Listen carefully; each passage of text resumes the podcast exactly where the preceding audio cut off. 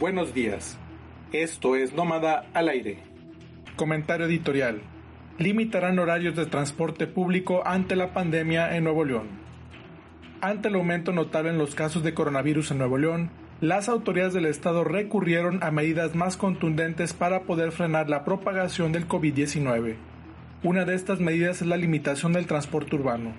En efecto, tanto las rutas urbanas como el metro, la ecovía, así como taxis convencionales y de aplicación, tendrán horarios limitados de operación. El secretario de Salud, Manuel de la O, pidió disculpas a la población por las molestias que esto puede causar, pero mencionó que con esta medida se busca frenar la movilidad de la población y por ende el crecimiento de contagios. Desafortunadamente, a esto han tenido que llegar las autoridades estatales ante la falta de cumplimiento de la jornada de sana distancia por parte de un amplio sector de la población de Nuevo León, lo cual trajo consigo un aumento enorme en la cantidad de contagios de coronavirus en la última semana en la entidad. Ojalá que esta medida rinda frutos y disminuyan los casos confirmados de esta nueva enfermedad, o de lo contrario, nos podríamos enfrentar a una gran cantidad de fallecimientos y a la respectiva saturación del sistema hospitalario en el estado. Noticias. Noticias nacionales. Pide López Gatel no hacer uso de la fuerza pública para aplicar cuarentena. No hay justificación para que gobiernos estatales o municipales apliquen medidas coercitivas en contra de la población para obligar al cumplimiento de la Jornada Nacional de Sana Distancia, afirmó este domingo el subsecretario de Salud Hugo López Gatel. No existe en modo alguno un estado de excepción en México, no existe. En ningún momento se ha dispuesto la suspensión de las garantías constitucionales, de manera explícita en el acuerdo de la Secretaría de Salud publicado el 31 de marzo que dispone estas medidas de seguridad sanitaria explícitamente se habla de que todas las medidas deben de ser con un pleno respeto de los derechos humanos y desde luego a las garantías constitucionales. Entonces no existe una justificación legal para este tipo de medidas, explicó el funcionario federal. En la conferencia del informe correspondiente este domingo sobre el estado del COVID-19 en el país, José Luis Salomía, director general de epidemiología de la Secretaría de Salud, se informó que se llegó a las 1.351 personas fallecidas por coronavirus. Hasta el corte se registraron 14.677 casos confirmados, de los cuales 4.972 se clasificaron como confirmados activos, es decir, personas que están en tratamiento u observación médica. Noticias. Noticias internacionales. Hacen pausa en cuarentena en España.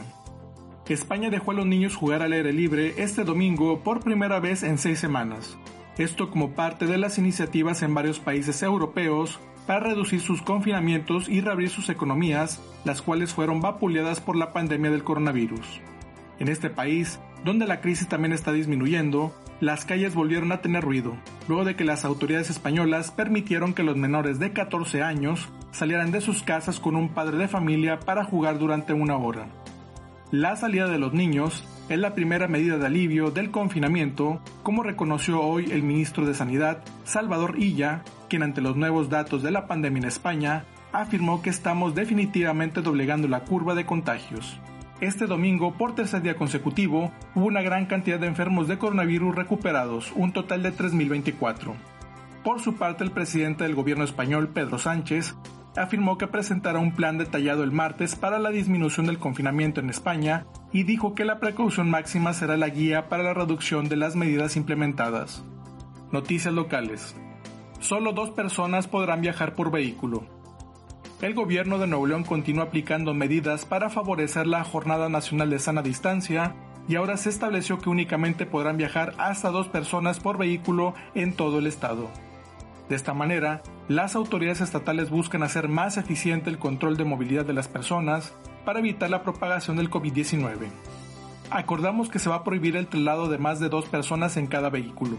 Nos hemos dado cuenta que a veces van cinco o seis personas y en algunas ocasiones van a alguna reunión para celebrar algún acontecimiento, declaró al respecto el secretario de Salud Estatal, Manuel de la O.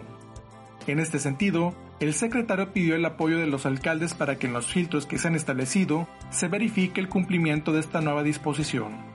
Cabe señalar que por el momento no se informó qué sanciones podrían aplicarse en caso de que algunos ciudadanos contravengan esta medida.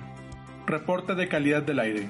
Esta mañana tenemos calidad regular del aire en Santa Catarina, García y Carretera Nacional, por lo cual se recomienda en estas áreas que niños, adultos mayores y personas con enfermedades cardiovasculares o respiratorias limiten actividades al exterior.